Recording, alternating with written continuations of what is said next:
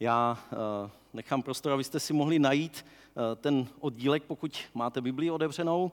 Je to v 2. Korinským 4. kapitola, 5. až 9. verš. Tak to přečtu.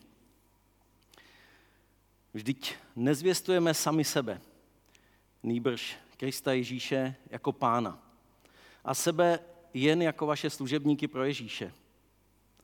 Neboť Bůh, který řekl, ze tmy, ať zazáří světlo, osvítil naše srdce a dal nám poznat světlo své slávy ve tváři Kristově.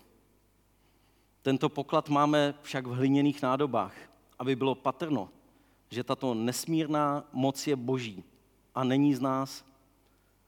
Na všech stranách jsme tísněni, jsme zahnáni do úzkých, jsme bezradní, ale nejsme v koncích. Jsme pronásledováni, ale nejsme odpuš- opuštěni. Jsme sráženi k zemi, ale nejsme poraženi.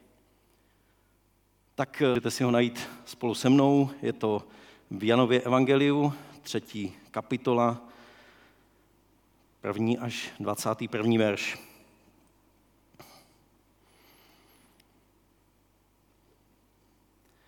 Mezi farizeji byl člověk jménem Nikodém, člen židovské rady. Ten přišel k Ježíšovi v noci a řekl mu, mistře, víme, že jsi učitel, který přišel od Boha, neboť nikdo nemůže činit ta znamení, která činíš ty, není-li Bůh s ním. Ježíš mu odpověděl, amen, amen, pravím tobě. Nenarodili se kdo znovu, nemůže spatřit království boží. Nikodem však mu řekl, jak se může člověk narodit, když už je starý? Nemůže přece vstoupit do těla své matky a po druhé se narodit. Ježíš odpověděl, Amen, amen, pravím tobě. Nenarodili se kdo z vody a z ducha, nemůže vejít do království božího. Co se narodilo z těla, je tělo. Co se narodilo z ducha, je duch. Nediv se, že jsem ti řekl, musíte se narodit znovu. Vítr vane kam chce. Jeho zvuk slyšíš, ale nevíš, odkud přichází a kam směřuje. Tak je to s každým, kdo se narodil z ducha. Nikodém se ho otázal, jak se to může stát? Ježíš mu řekl, ty jsi učitel Izraele a tohle nevíš? Amen, amen, pravím tobě, že mluvíme o tom, co známe a svědčíme o tom, co jsme viděli. Ale vy naše svědectví nepřijímáte. Jestliže nevěříte, když jsem k vám mluvil o pozemských věcech, jak uvěříte, budu-li mluvit o nebeských? Nikdo nevstoupil na nebesa, leč ten, který se stoupil z nebes, syn člověka. Jako Mojžíš vyvýšil hada na poušti, tak musí být vyvýšen syn člověka, aby každý, kdo v něho věří, měl život věčný. Neboť Bůh tak miloval svět, že dal svého jediného syna, aby žádný, kdo v něho věří, nezahynul, ale měl život věčný. Vždyť Bůh neposlal svého syna na svět, aby soudil, ale aby skrze něj byl svět spasen. Kdo v něho věří, není souzen. Kdo nevěří, je již odsouzen. Neboť neuvěřil ve jméno jednorozeného Syna Božího. Soud pak je v tom, že světlo přišlo na svět, ale lidé si zamilovali více tmu než světlo, protože jejich skutky byly zlé. Neboť každý, kdo dělá něco špatného, nenávidí světlo a nepřichází k světlu, aby jeho skutky nevyšly najevo. Kdo však činí pravdu, přichází ke světlu, aby se ukázalo, že jeho skutky jsou vykonány v Bohu.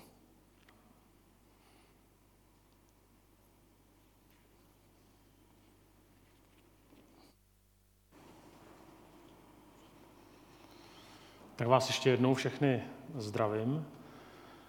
A já, když jsem dostal zadání eh, tady toho textu, tak eh, se přiznám, že jednak je to text, eh, který by sám si myslím stačil na samostatnou jako sérii, možná několika měsíční, protože v podstatě co, co, co verš nebo co dva verše, tak je samostatná jakoby myšlenka nebo hodně myšlenek. A zároveň se mi zdá, že eh, ty texty u Jana jsou vlastně strašně, teda teďka mluvím o sobě, jako Davidu Novákovi, jo, eh, jako nesmírně jako složitý. Říkám si, jak to mohli ty lidi jako chytit. Jo. Jak nám to Ježíš vlastně neusnadnil. A upřímně řečeno úplně nerozumím, když lidi říkají čti Jana. Mně ten Jan přijde, jak kdybych čet Platona, jo, nebo Timáje, nebo, nebo Aristotela. To jsou fakt jako složitý texty. Asi to chce, aby to nějak pán Bůh rozkryl. A tím vás nechci odrazovat. Čtěte Jana. Jo, to, to jo. Ale, ale vždycky nad tím prostě přemýšlím, když na to evangelium čtu, jak se říká, jak ty lidi tomu rozuměli, jo? vyvýšen na nebesa. Se říká, něco je tam z víry, pak se mluví o tom, že člověk záleží na tom, co člověk dělá. Co se narodilo z těle, tělo, se narodilo z ducha, je duch. To jsou a my máme samozřejmě jasno, že jo? protože před, už jsme to slyšeli, víme, že co to znamená znovu zrození a takhle, ale ono to je všechno mnohem komplikovanější a zvláště pro ty lidi, kteří neměli ty, byli prostý lidi, tak si říkám, jak to mohli rozumět. Ale rozuměli tomu. A tak já se taky pokusím s boží pomocí aspoň něčemu porozumět, ale s takovou pokorou, že mi přijde, že, že jenom strašně málo z toho jsem schopen jakoby nějak pochopit. Eh, tak eh, tedy Nikodém, tak když se na ně podíváte, tak eh, jako mě připomíná to, o čem se říká česká víra. Víte proč? Někdo taky říká, že česká víra je plachá víra.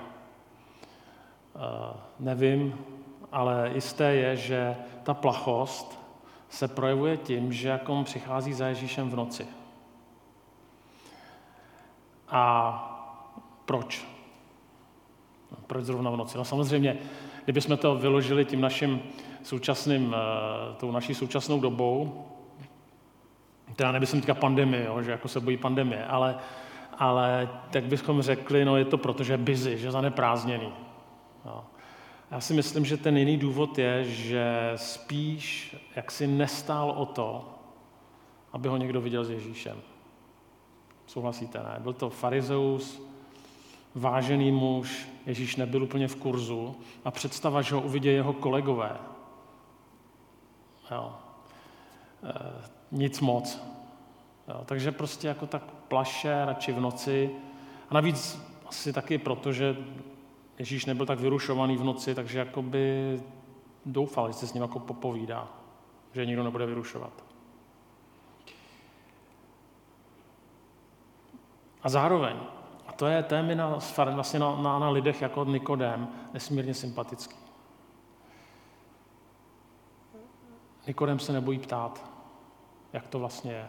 Uvědomte si, že to byl člověk, který měl jasno, který měl předstírat, že má jasno. Jo.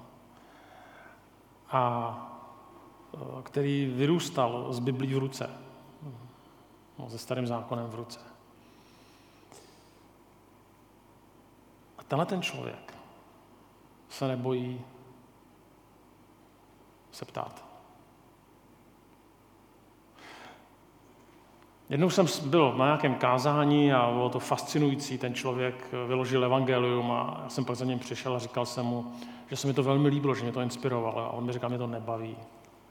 Zase jsem řekl, zase jsem těm starým církevníkům, který všechno vědí, který už vědí, jak to dopadne, tak jsem jim prostě řekl zase jenom jinými slovy evangelium. Byl brutálně pravdivý. Jo, tak úplně wow. To jsem jako... tak teďka prosím vás, já nechci říkat, že je můj přístup, jak jim vám kážu tady v Arše, jo. to fakt ne. Ale myslím si, že on vyjádřil takovou skepsi. Teď ty lidi stejně všechno už vědí. Jo. A prostě co já jim říkám, no to už je jenom takový, už jim dávám jenom ty bombonky, jo. Takový, ty, takový ty lahůdky. Jo.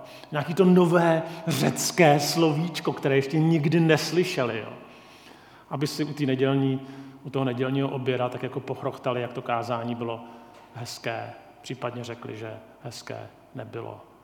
A tak mi to takhle jako vyjádřil skepticky, ale já myslím, že takhle to není, ale, ale člověk, který se neptá, který znova a znova neprožívá otázky nad Biblí, nad Ježíšem, tak eh, myslím si, že má problém, který ví, jak to je.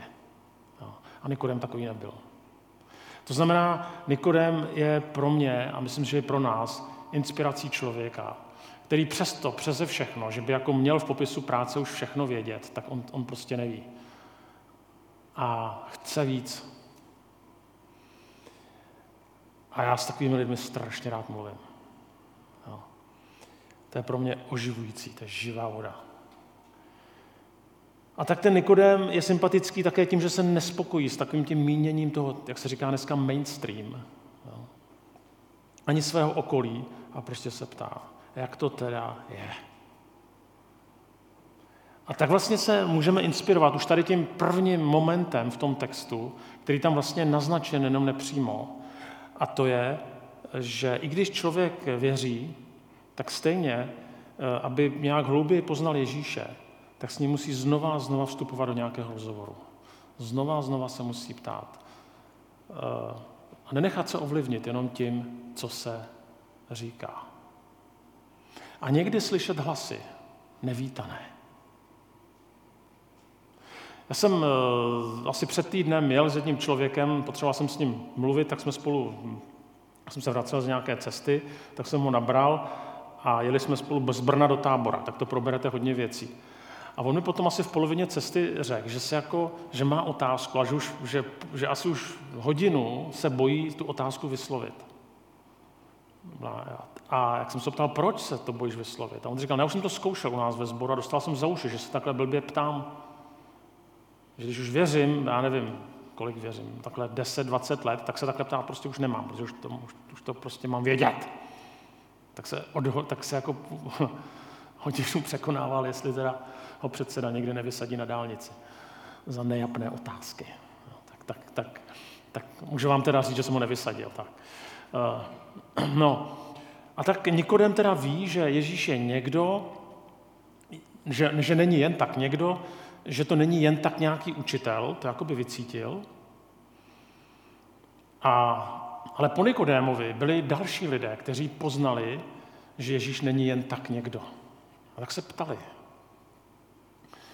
A já bych vám chtěl ukázat na takové dva velké muže, kteří pochopili, že Ježíš není jen tak někdo, ale neuvěřili v něj.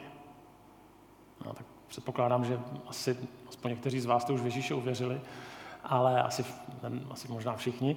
Napoleon, strašně zajímavá osoba právě ve vztahu k Ježíšovi. Ke konci života, když nějak rekapituloval svůj život, tak říkal, napsal, Alexandr, Cezar, Karel Veliký i já jsme založili velké říše, ale oč nebo o co se opírala naše moc? O násilí. Ježíš Kristus založil svůj říši na lásce a ještě dnes by tisíce lidí pro něj obětovali život. Zde je vítěz, který v pravdě sjednocuje. Vládci světa se vším svým nadáním stroskotali na tom, že sice získali celý svět, ale asi ani jednoho opravdového přítele. Svazek, který spojuje Ježíše Krista a jeho vykoupené, je svatější a mocnější než jakékoliv jiné spojení.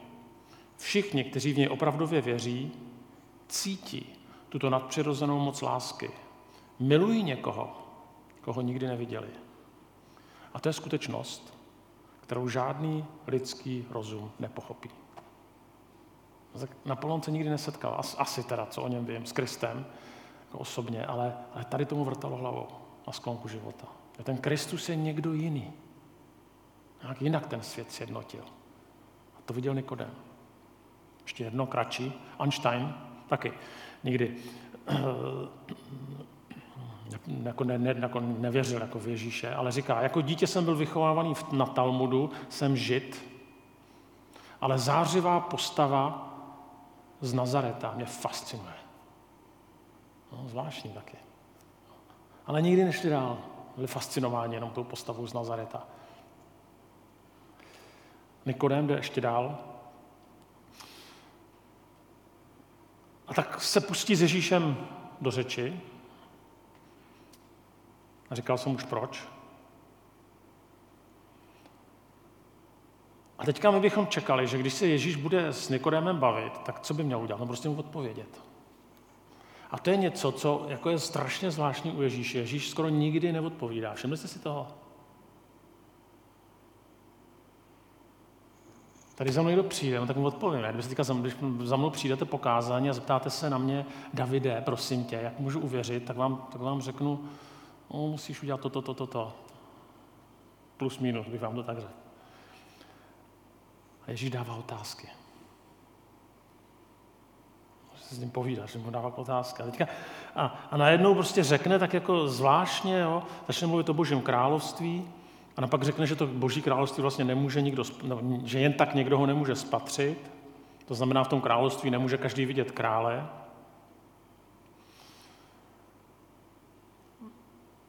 A jak to teda je? Co je k tomu potřeba?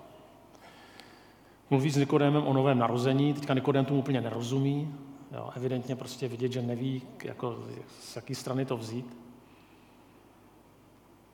Ale Ježíš tady naznačuje, že tady nestačí jenom věřit, že Bůh existuje, nestačí být slušným člověkem, což Nikodem byl. Jako kdyby odkazoval, že to všechno je náboženství.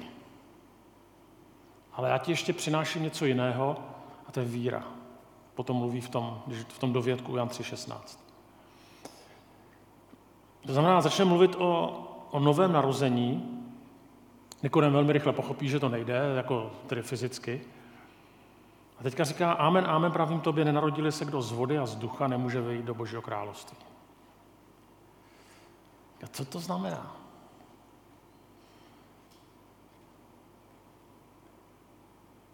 Jo, tak je to teda křest, narodit se z vody. A je křest nějaká automatická jako převodovka, jak se znovu zrodit. A ještě dostane Nikodem potom výtku. No, jsi učitel Izraela, to nevíš? Jo. A co má vědět? O co vlastně běží? Co je nové narození? Co to znamená stát se křesťanem? Co to znamená se znovu zrodit? Co to znamená nechat se teda pokřtít?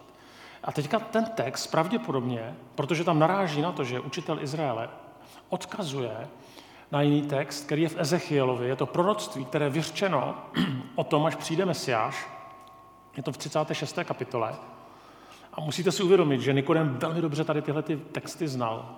Pravděpodobně uměl z paměti. A tam v Ezechielovi ve 36. kapitole, když se píše o novém věku, a to 24. verše, tak se píše, Vezmu vás z pronárodů, schromáždím vás ze všech zemí a převedu vás do vaší země. Pokropím vás čistou vodou a budete očištěni. Očistím vás ode všech vašich nečistot a ode všech vašich hnusných model. A dám vám nové srdce a do nitra vám vložím nového ducha. Odstraním z vašeho srdce, z vašeho těla srdce kamenné a dám vám srdce z masa. Vložím vám do nitra svého ducha, učiním, že se budete řídit mými nařízeními, zachovávat moje řády a jednat podle nich. Tady to proroctví ještě mnoho let před rozhovorem Nikodéma a Ježíše, mnoho let před příchodem syna člověka, Ježíše Krista, tak mluví o tom, že přijde Mesiáš a že lidé dostanou nové srdce a nového ducha. To znamená, aby to bylo ještě zamotanější, tak nejde jenom o nové narození, ale o jakousi transplantaci srdce a nového ducha. Jako kdyby tady se míchaly tři oblasti. Když člověk chce být křesťanem, tak musí projít určitým druhem reinkarnace. Slyšíte dobře, reinkarnace. Musíte se znovu narodit, to je reinkarnace. Pak transplantace. Co je to, když dostanete nový srdce? No transplantace. A ještě třetí věc, musíte ještě projít respirací. Novýho ducha. tak jsem si to přeložil, že dělat duchovního je vlastně určitý druh chirurgie. Není tak krvavá, ale... Jo. Takže reinkarnace, transplantace a respirace. Kdybyste si nic nepamatovali z dnešního kázání, tak si pamatujte tyhle ty tři výrazy. Tak se podíváme na tu reinkarnaci. A tu metaforu, kterou jsem použil jako reinkarnace. Tak eh, v tom textu tady čteme o novém narození, a to z vody, to symbol obmytí, čistoty, nikoliv od tělesné špíny, ale od hříchu, který je u Ezechiele nazván modlou. Ono to zní jako archaicky, modla.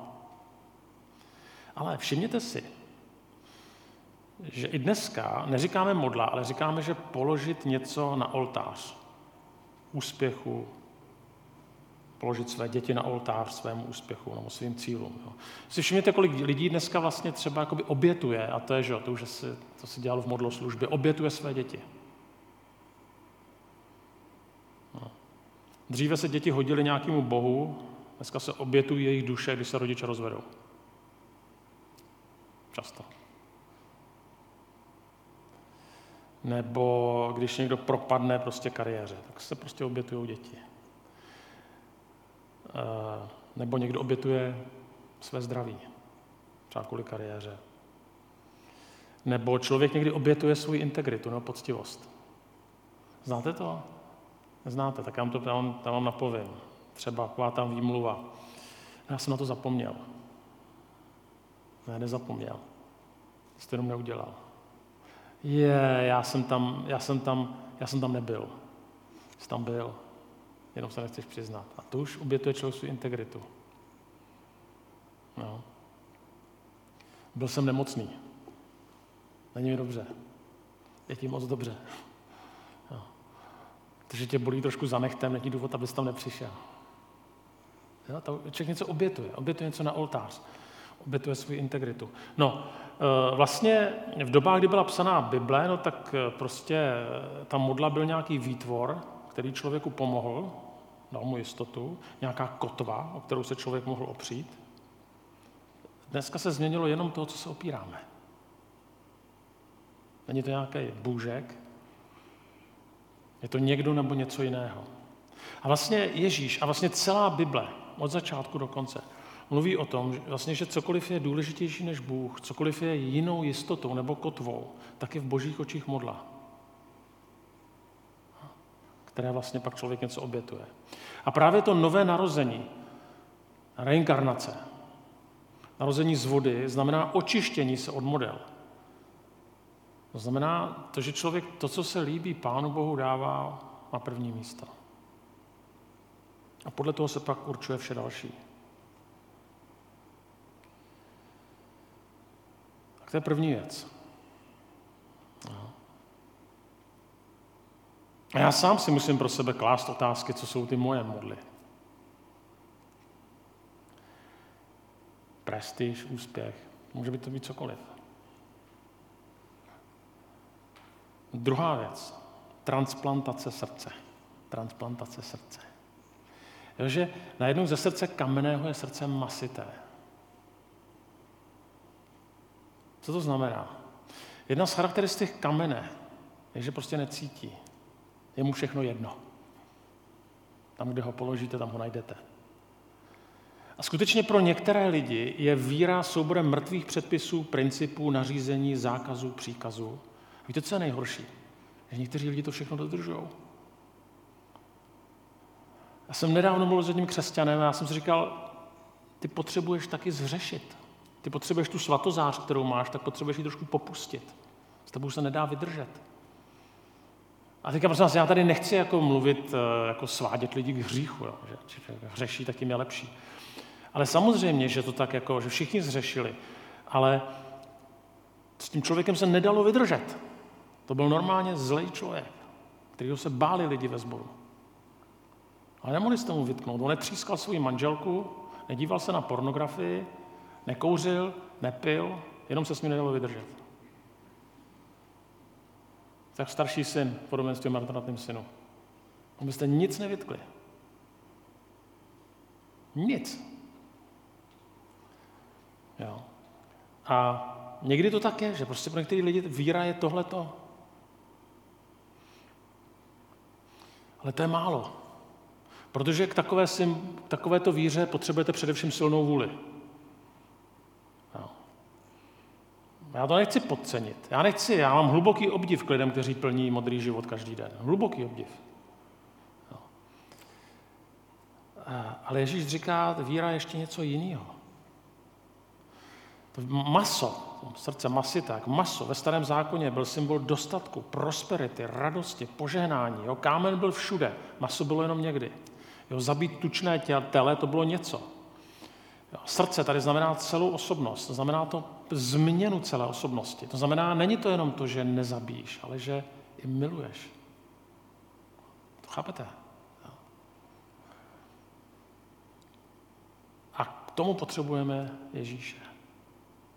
A najednou člověk prosperuje, dostane nové srdce, ale ne díky penězům. Dokonce ani ne díky tomu, že prostě že jakoby vnějšně nehřeší, ale protože se setkal s Ježíšem. Najednou ho znám z doslechu. Teda nikoli z doslechu, od druhých, ale osobně. Najednou dostávám nové srdce, které je citlivé na Boha. Je ta transplantace. Třetí věc respirace. Dostanete nového ducha. Tak eh, vlastně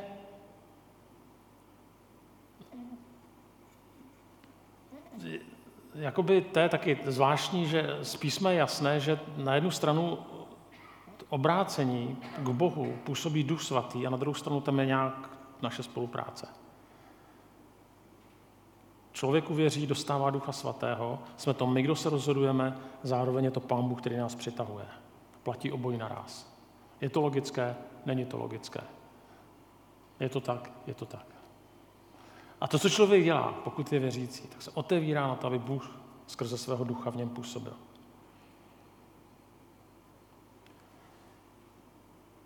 A pro mě je tady jedna hrozně důležitá lekce.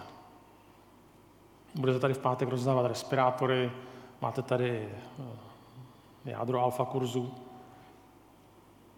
že člověk, že, že já se mohu, já mohu lidi, lidem zvěstovat Krista, ale je to, je to Pán Bůh skrze Ducha Svatého, který proměňuje člověka.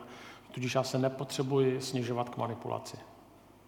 Řeknu, co jsem řekl, potom Bohu budeš poručeno.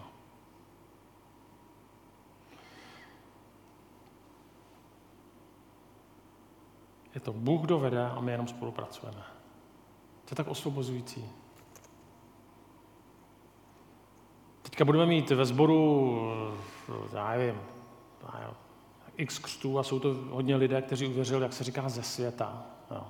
Akorát teda křty nebudeme dělat virtuálně. Jo. Děláme večeři páně virtuálně, přijímání do sboru virtuálně, ale představa, že bychom dělali křty jakoby na Zoomu, to, jako, to už mi přijde trošku za čarou. Jo. Tak, eh, ale nevím, možná, že tady by to šlo lepší, tady by to bylo víc vidět. Ale a taky ty příběhy té přátelé, to je někdy úplně bizarní, jak někteří lidé se setkali s Kristem. My jsme tam nějak spolupracovali, ale prostě to pak nějak tak spadlo z nebe. Jo. Protože pak, když duch svatý pracuje, tak, tak to prostě nějak potom do sebe zapadne. My jenom spolupracujeme. Tak a vlastně tady tyhle ty tři věci, tady ty tři oblasti, najednou potom ústí do té slavné věty Jan 3.16, že tak Bůh miloval svět, že dal svého jediného syna. Na tom by člověk mohl zase postavit do samostatné kázání, já už se blížím ke konci.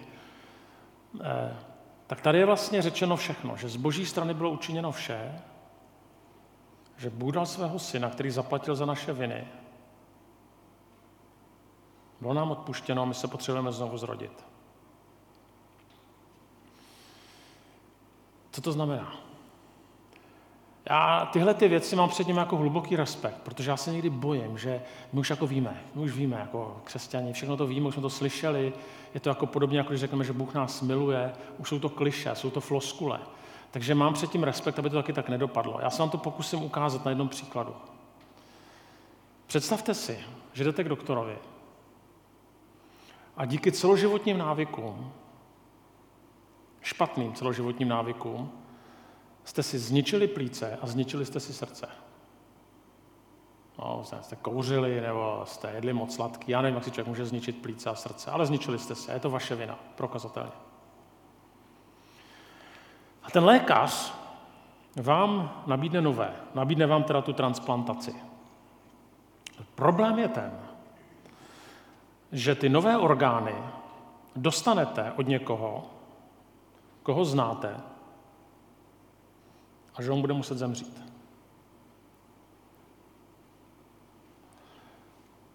A když se ptáte, proč to ten člověk dělá, tak vám řekne doktor, no dělá to, protože vás má rád. A je tam ale jedno ale. A to ale zní. Dostaneš ty nové orgány, přežiješ to, ale musíš uznat, že jsi tu chorobu způsobil sám. Že to je tvoje vina, že to došlo takhle daleko. A pokud to uznáš, tak dostaneš nové srdce, dostaneš nové plíce za cenu toho, že někdo zemře. Ber neber. A ve vás se bude prát dva pocity. Uznat to, že kvůli mě někdo zemřel, znam, kvůli mojí blbosti, znamená tak trošku úder na moji píchu. Ale zase chci život. A teď jak se rozhodnete? A to já nevím. Já to nechám otevřený.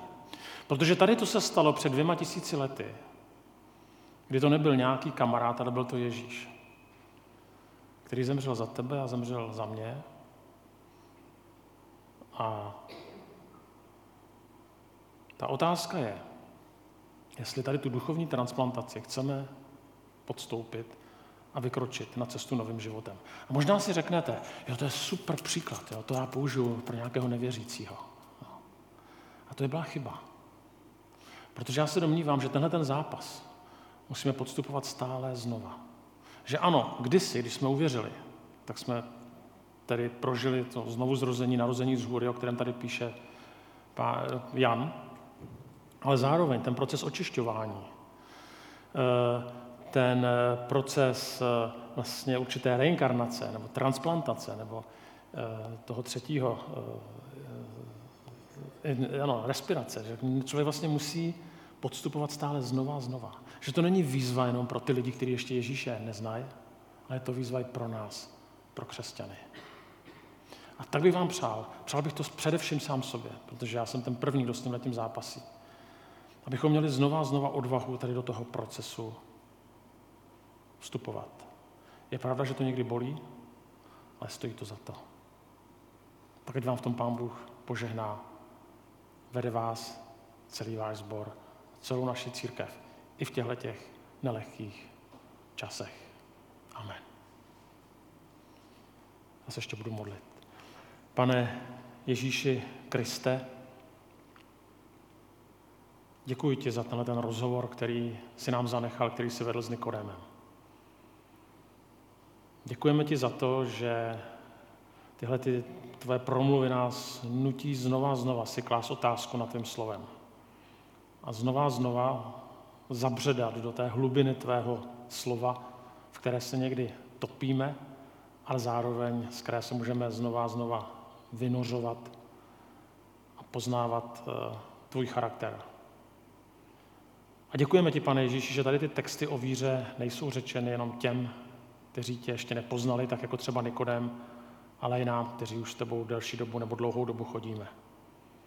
A vyznáváme ti, pane Ježíš, že my potřebujeme se nejenom znovu zrodit, to už jsme asi udělali, ale i znovu zrozovat. Dělat tenhle ten krok znova a znova. A znova a znova tě poznávat. Znova a znova prožívat a prosit o očištění, které můžeš dát jenom ty. Znovu a znovu se otevírat na působení tvého svatého ducha. E, a znova a znova procházet takovou chirurgii našeho srdce. A tak tě, pane, prosím za to, aby se to skutečně v našich životech dělo. A aby docházelo k hluboké proměně našich životů.